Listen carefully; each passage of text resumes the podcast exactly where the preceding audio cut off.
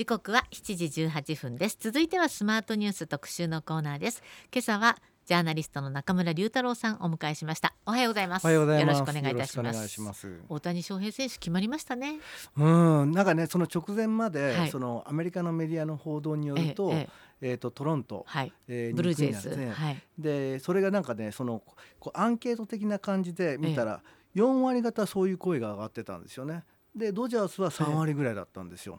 えそうですか。一番最初はドジャース大本命ってね、出ましたもんね、えー、ところが、えー、えー、とほら直前になって、えー、ブルー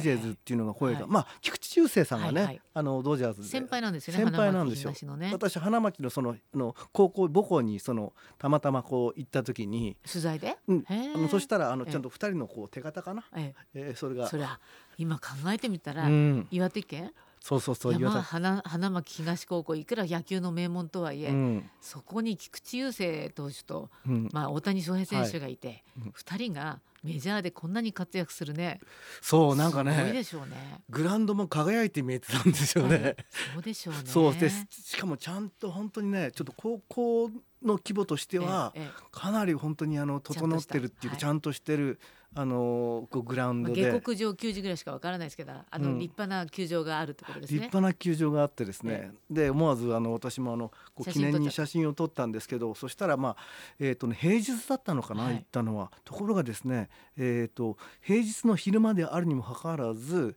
えー、そのどっちのファンかわからないですけど、えええー、女性中年の女性の方がもう、はい、来ていて、でやっぱり写真撮ってました。これ花巻東高校は誰でも入れるんですか？いやあの校内に入れないですよ。校内に入れないけど。校内校内には入れもちろん入れないんですけれども、そのえっと高校の敷地と実はそのえっと公園が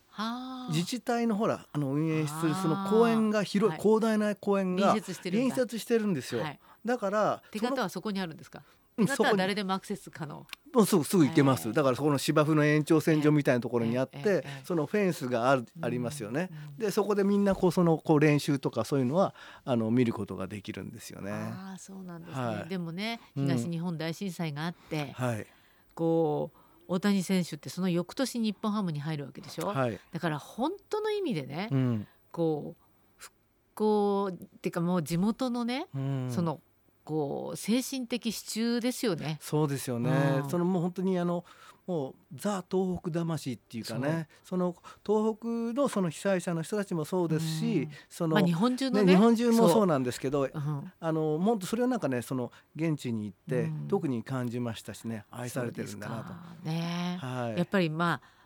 コメントも立派ですしね、もちろんあの、まあ、今年ねホームランを取って、はい、なんかよもや日本人がこの体格の差がね基本的にあるわけですけど、まあ、大谷選手大きいけれどもね、はい、メジャーでホームランを取る時代が来ると思わなかったし、はい、よもや日本人が世界のスポーツ市場で最高額の契約をね、うん、するような時代が来るとはあんまり思ってなかったなって私思いました。そう、ね、いやまあでもね本当に昨日の朝えーと、彼のインスタグラムで公表されたわけな、はい、発表されたわけなんですけど、はい、もう朝ちょうど私早起きだから、ええまあ、私も早起き。興奮しました。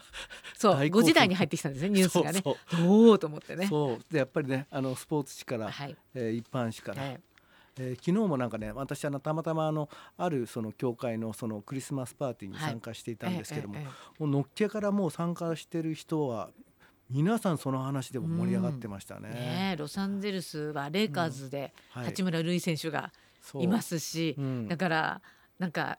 休みにね遊びに行くときに、うん。はい、この2つの試合が見られたら本当に楽しいですね。そう楽しい。ね、もう本当暗いニュースがね、えー、多い中、はい、じゃあ暗いニュースいきますか？まあ暗いっていうかね、あのそうですね。じゃな暗くない事件的な何からいきますか？日大かな？日大のアメフトの話をしましょうか。はい、そうですね。これも実は大きなニュースで、うん、えー、そうですね。今今日が十一日ですから先週の月曜日ですね。うん、ちょうど林真理子理事長が、えー、4か月ぶりに記者会見を行いました。あの違法薬物事件をめぐってそして、え学長副学長まあ、自身の処分についての発表だったんですけれども、はい、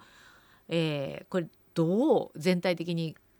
記者会見をご覧になってどう思われましたか？はい、まあ、やっぱりあのー、まあ林さんは、はい、えー、その改善計画をそのこう断固たる決意実行しと、はい、不祥事の原因まあこれ不祥事っていうのは、えーと、アメリカンフットボール部の、はい、おまあ大麻等のそのこう違法薬物の事件を受けてなんですけれども、はえー、その、えー、除去と改革に全力を注いでいくっていうふうにあの、はい、あの話をされてたんですけれども、まあ、質疑応答でもそういったことがこう聞かれたんですが、まあ、とにかくその具体的なあのこうあの対策とかに、ま、あのがほとんど触れられていなくてですね、うん、そのこう時期についてもいついつまでにこんなことをしますみたいなですね、はい、そういったことは全くなかったんですよね。ですから結局そのこう前回の会見とかと続いて、うん。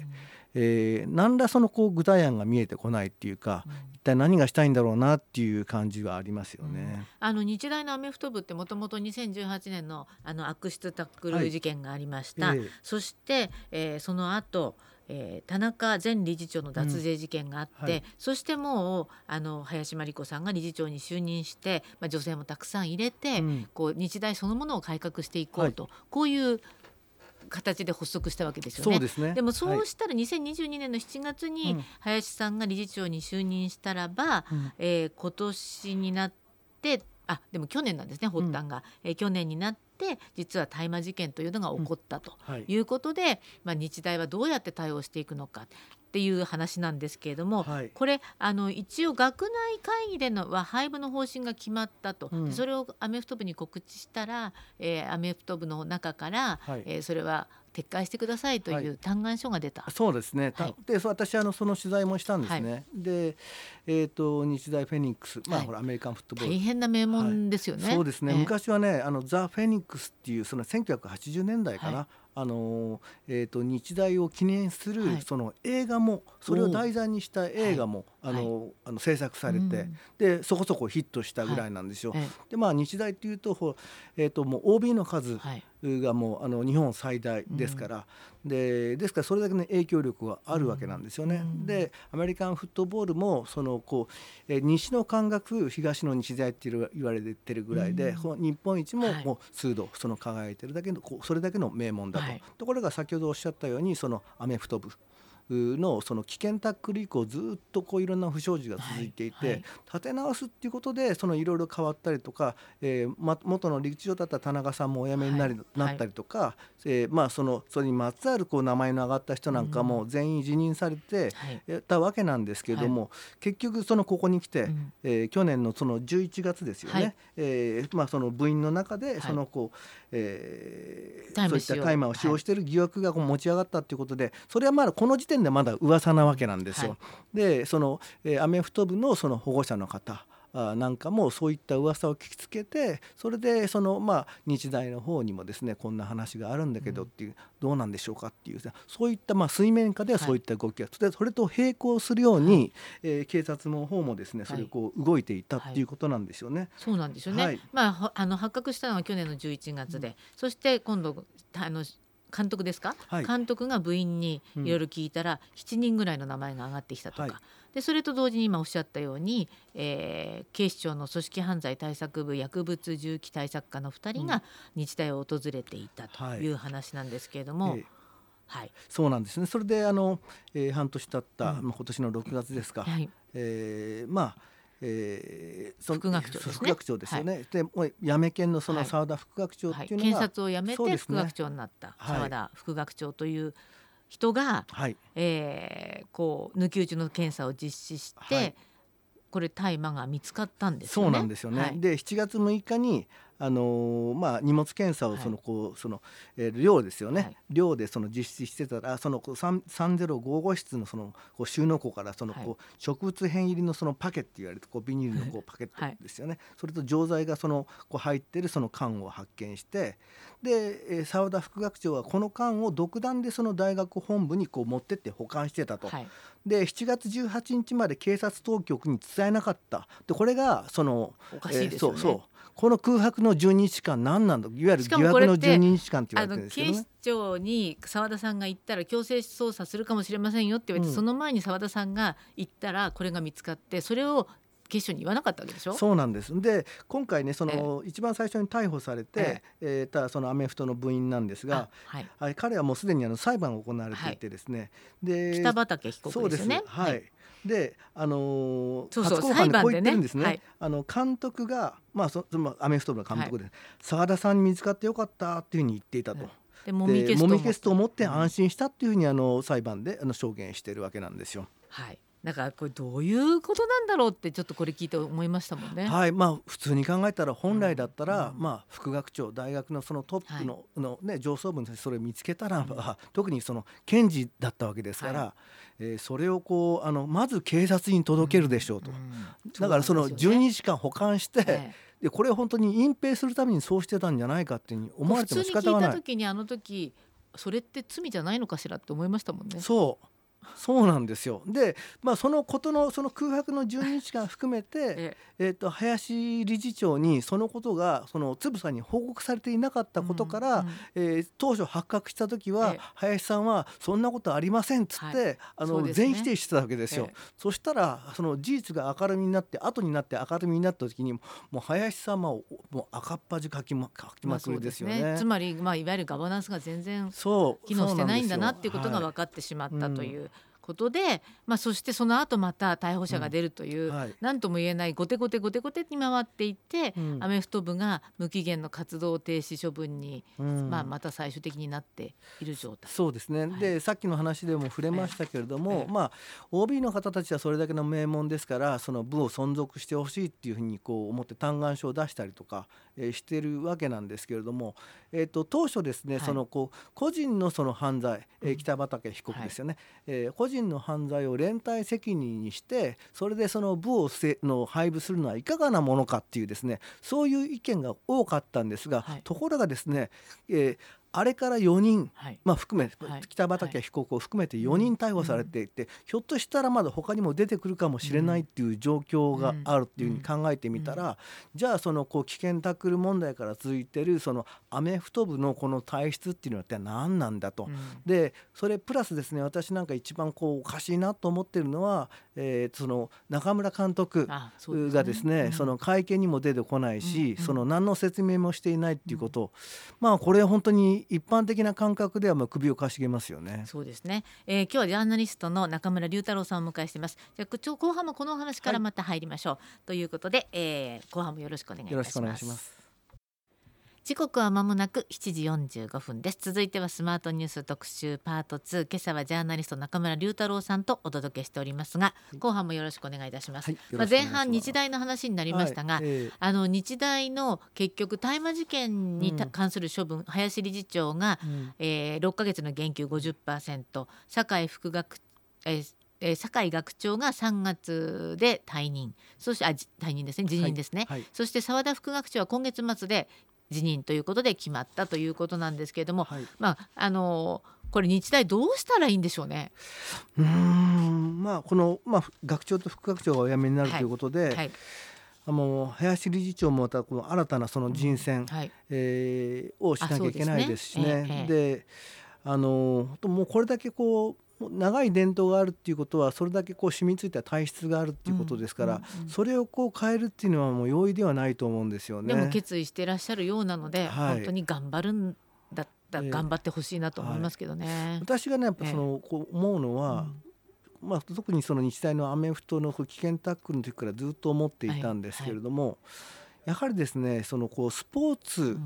のそのスポーツスポーツの部ですよね、はい、そのクラブに対しての過度な優遇措置っていうのはやっぱり問題があるっていうふうに私は思っているんですよね。ですからあの、まあ、危険タックルの時もそうだったですけども、まあ、言ってみればその、まあえーと、スポーツでスポーツ推薦でその優秀なそのこうあのアスリートを集めるっていうことで全国でその、こう、集めてくるわけじゃないですか。でところがやっぱりそのこうえー、こう社会的なそのこう常識であったりとか、えー、そういったことっていうのはこうちょっとあのあまりにもこうなんていうんですか上位形だったりとか、体育会系って言われるようなああいうこうなんか有無を言わさねるもうこう素地にこうパワハラみたいなのが、はい、今でもずいぶん変わってきたと思うんですけど、ね、変わってきたと思うんですけど、えー、ただね変わってないところもまだあると、うん、だからそのえっとそれはなかなかねそのすぐに変わるってことはできないと思いますね。うん、でですからえっとそれをもう一回その改める必要があると思うんですね。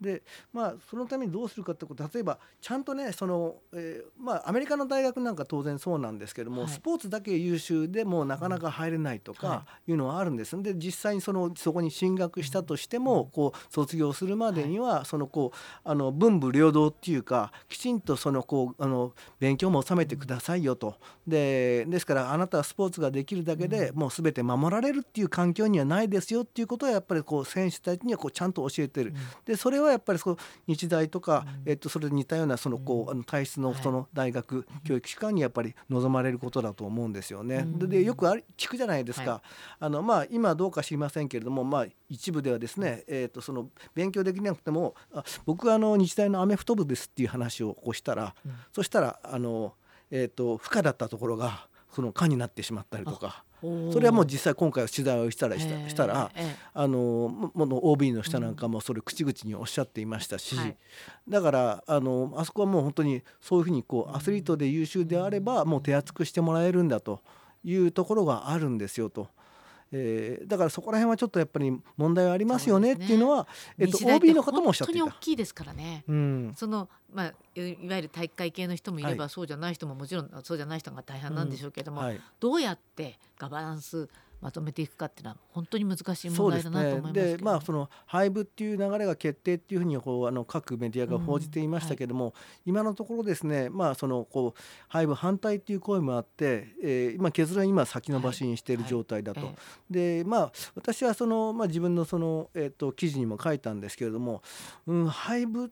ではなくてひょっとしたその休部措置とかその間を取って。無期限停止ですね、はい。うん、そういうこともあるんじゃないかなって思いますね。うん、そうですね。はい、一人だったらじゃあ停止でね、うん、4人逮捕者が出たら廃部なのかって、はい、そういうことでもないだろうし、そうですね、本当に難しい決断が迫られてると思うんですけども、林さんにはぜひね、何かここでちゃんとリーダーシップ発揮してほしいなと思いますね。そうですね。私はだから林さんには期待していますね。はい。はいさて、えー、今日中村龍太郎さんと、はい、えー、今年最後の特集コーナーということなんですけれども、うんはい、もう12月に入って気が付くと年末に近づいていますけれども、はい、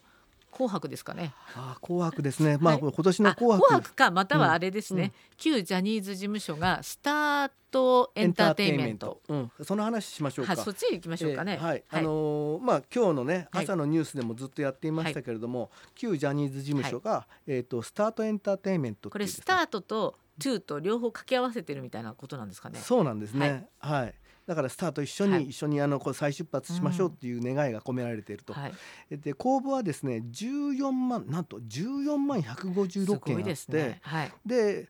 同じくそのスタートエンターテインメントっていうのもなんかあったらしいんですよね。あったんですか？えー、なんか11件に絞られた結果っていうことか。なんかスタートっていうワードが入ったのが何件何件かあったっていう、ね、あったとかい。う、そういう話でしたけれどもね。はい、であの新社長はですね、まあ、かねてから言われていた、その福田敦さん、これはあの、えー、コンサルティング会社の社長だったんですけども、まあ、今回これに専念される。でその年あ、ノーネあそうです。ノーネレナさんノーレナさんってアマちゃんでよくご存知ですか？アマちゃんのノンさんですね今そうそうそう。でノーネンレナさんがその前のそのえその芸能事務所とちょっと揉めてしまってで最終的に裁判沙汰になっちゃったんですよね。でそれでそのまあこじれた挙句その独立をしてしたわけなんですけど。あの実はそのこう能年玲奈さんって彼女の本名なんですよ。でもそれ使えなくなっ使えなくなってしまった。であとはですねまあこれ如実に分かることは、ええー、彼女はもうずっとね、えー、地上波出られてなかったんですよね。はいはい独立、ええ、独立が2016年かな、はい、2015年か16年ぐらいなんですが、うん、まあ、で今年の10月になって初めて読売テレビの深夜の番組に、うん、あの出ることができるようになった。コマーシャルではね時折見かけたり映画の吹き替えとかね、そうですね。映画とか、はい、えーと、コマーシャルでは、その彼女はその活躍をしていて、うん、消えたっていう印象はなかったんですけども、それをこうあのえーと、エージェント契約を彼女としていてサポートしていたのがその今回のその福田さんっていう。スタートエンターテインメントの新社長、ね、新社長なんですよね、はい、だからその、まあ、彼自身としてはその、えーと、のんちゃんの時にその苦労をしたっていうかですね、うん、なんで彼女はそのこうえー、テレビ局のの過剰忖度によって地上波に出られないのかと、で実際にも私も取材しましたけれども、やっぱりその,、えー、その芸能界ってやっぱ村社会なんですね。でそれでそのこうあのもうあるその力のあるそのプロダクションがこんなことこういうメイクを彼女から受けたとか、えー、とこの人から受けたっていうことになったらもうみんなが示し合わせたように、えー、その広告代理店とかいろんなあのテレビ局とかを巻き込んで、うん、えー、との活動をこう制限するような、はい、ですから実際にそののんのんさんはあれだけそのこうねそのタレント性があるので、デビューだったのか、はい、まあ、デビューだったかどうか分かりませんけど、うん、もう素晴らしい演技をしてそうなんどんな役者さんになるのかなって楽しみに、で映画でもね私ご覧になったことあります。素晴らしい演技されるんですよ。うん、でそれだけの人なのにかかわらず、はい、その声がはからないということだったんですよね。でようやくその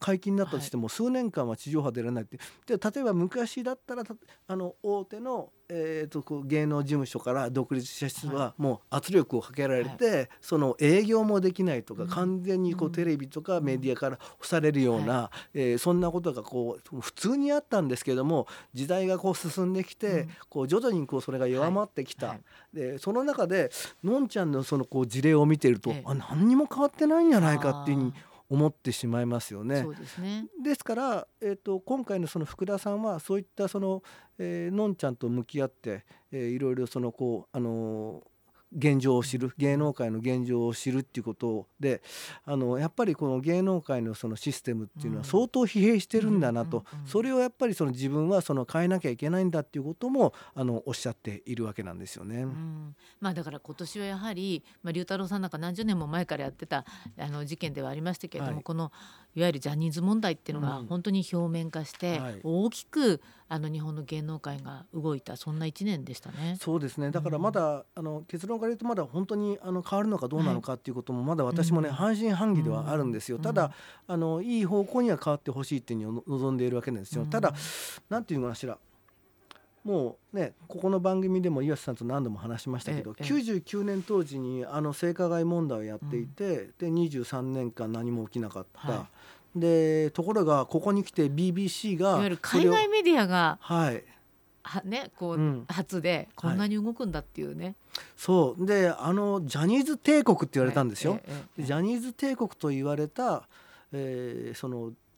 事務所芸能事務所がもう今年カタカタっと崩れて、うん、でまあ旧ジャニーズ事務所、っていうのは、まああのえー、性加害を受けたその被害者の人に対して、はい、そのえー、保証する、はい、えー、そういったああとほらケアをするですね、はい、えー、そうスマイルアップっていう会社と、ねはい、あとはそのもともと旧ジャニーズ事務所にいたそのタレントさんが、エージェント契約もしくはマネジメント契約として結ぶ、えー、新会社スタートエンターテインメントに移って、はい、そのこうい。わゆるこれまでのまあザその芸能界的なお仕事っていうのはそこが窓口になってやるっていうことなわけなんですよね。はい。ね、でも本当に大きく動いた1年だったのかなと思いますけれども、うん。はい、まあ、今年の「紅白歌合戦ね」うん。こう夫人がここに手元にありますけれども、はい、まあ、結局旧ジャニーズのタレントさんが一人も出ない「紅白」になったということなんですよね。そうですよね、まあ、ほらジャニーズファンからすると、もう本当に残念だなという思うんですけど、はい、まあでも私たちと厳しいかもしれないですけど、ええ、これまでがひょっとしてそのこう異常に忖度して、うんうん、これまでが異常だったんじゃないかなっていうところも、まあ、それもあるかもしれませんけど、うん、全くないほど、じゃないですよね。本当はジャニーズあ旧ジャニーズのタレントさんで、はい、何組か出てもおかしくないタレントさんたくさんいるのに、はい、何組かいるのに、はい、あそれはなくなっちゃうんだっていう。うん、それはまああの NHK としては、その受信料で賄ってますから、ええ、あそうですね、はい、そしてまだ保証がきちんと、うんはい、あの片付いてない現状ではという、うん、そういう話だったんでしょうけれどもね。現段階でようやくスタート、うん、新会社が設立されたので、はい、ここからがスタートなんだっていうことを考えてみると、NHK としてもいろいろそう考えた挙句そういう結論を出したと思うんですが。やはりですね、それがそのまだ、えっと、保証が済んでないとか、はい、まだその少しずつ始まってはいるんですよね。ねうん、少しずつ始まっているいるんですけど、まだそこがクリアになってない段階で、うん、えー、もし、うん、ねあの出しますとか、えーと、これまでと同じようなその対応をしていたら、えぱ私も NHK の人に取材をしたんですけど、ええ、なんといっても受信料の不払いとかそういうことの理由付けになっちゃうでしょうと。ああそうですね。はい。はははということをあの取材ではこう聞きました。おはい。でも今年の紅白は一応まあ旧ジャニーズの方はいらっしゃいませんけれども、はい、司会が有吉弘行さんこれ初めてなんですって？はいあそうですね。ねはい、で橋本環奈さん、去年上手でしたよね。そうですね。で浜辺美波さんも。そうですね。はい、らんまんのね奥さん役で、はい、そして高瀬幸三アナウンサーとこの4人で司会が行われる。なんか司会はすごく豪華な感じしますよね。そうですね、うん、特別企画としてクイーンが登場するんだ。そう。それもねクイーンっていうのはね、えっ、ー、と日本で一番最初にブレイクしたんですよ。あ、そうなんですか？そうなんです。だからその、えー、と本国のイギリスとかではそのパッとしなかったんですけれども「ええ、あのミュージックライフ」っていうその雑誌がありまして、はいはい、1900だから745年でしょブレイクしたの。はい、でその時にはそのこういわゆるそのクイーンってそのルックスが良かったわけなんですよね。少女漫画から出てきたようなその4人女子校でしたから、ロジャーファンもいたし。うんはい、でもフレディファンもいたんですよね。そうそうそう。はい、でそしてあの初来日した時に、その羽田空港に3,000人ぐらいのそのファンが集まって、もう本当熱狂的なその出迎えを受けたんですよ。でそれ以来、そのクイーンはその日本を第二の故郷としていて、であの今はね、そのこうこの前の映画のこのボヘミアン・ラプソディでも分かったように世界的なそのバンドっていうその認識がありますけれども、まあそもそものきっかけは日本なんですよ。そうなんですまあでもフレディ・マーキュリー亡くなりましたから、ええー、アダム・ランバートですかね、はい、さんが今ボーカルで、うん、そうですね、はい、その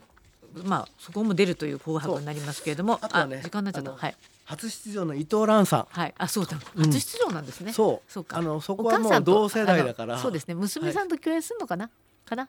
趣里さんとね。ねちょっと思いますね。ね。はい、はい、ということでお時間になりました。来年もあのまたお世話になりますが、今日はジャーナリスト中村龍太郎さんでした。ありがとうございました。